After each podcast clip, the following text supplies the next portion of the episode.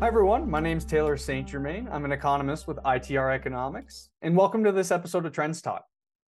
Today, I want to discuss the consumer, the resilience of the consumer, and maybe some potential strains on the consumer as we go into late 2023 and into 2024. Most importantly, I'd like to discuss what these trends mean for our 2024 GDP outlook. Let me remind you that in 2024, we do have a couple quarters of mild contraction for US GDP. However, it's a very mild recession compared to previous recessions that we've been through as a US economy.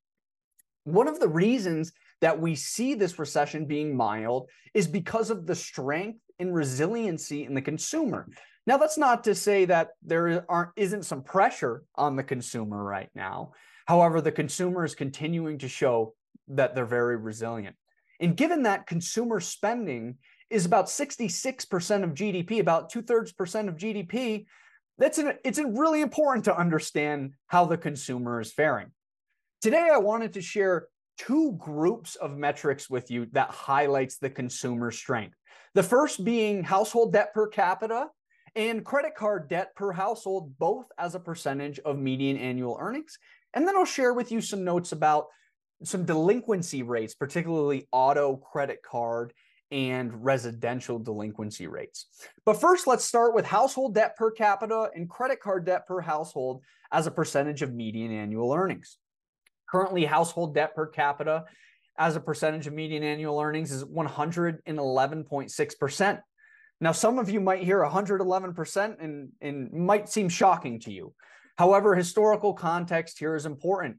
That our household debt per capita has essentially been at that level for all the way back until 2012.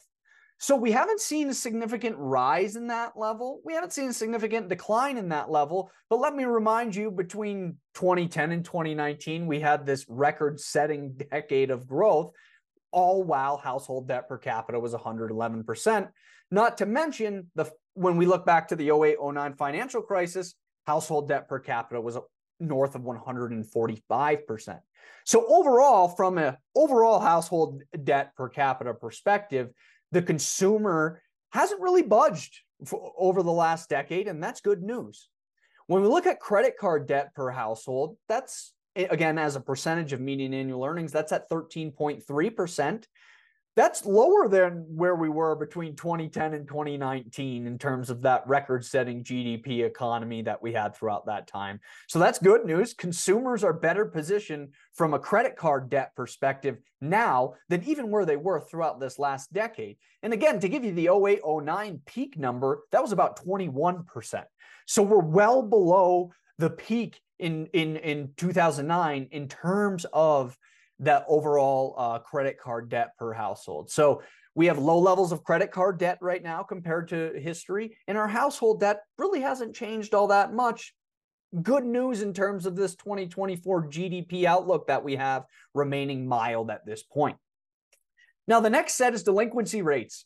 Auto loan delinquencies, they're, they've risen a little bit, but only about 0.2% off of a five year low. So we're paying our auto loans.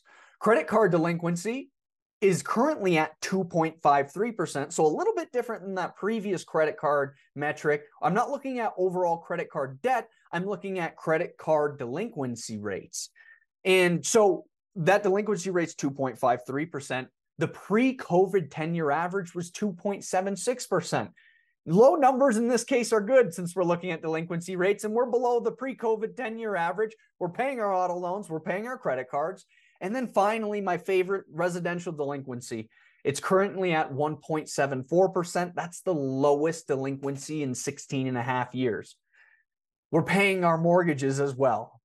And a lot of clients say, hey, is 2024 similar to 08, 09? Do we expect that same level of downturn? And the answer is it's not even close. 2024 is much more mild in terms of our GDP outlook.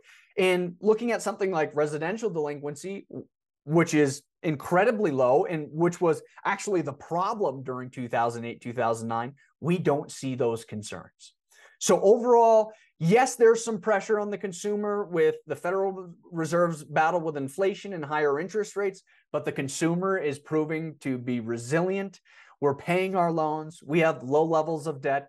And that's good news for a 2024 recession outlook remaining mild. I hope that was helpful. We'll continue to update you on the consumer. Follow us on LinkedIn, head to our website, follow the trends report.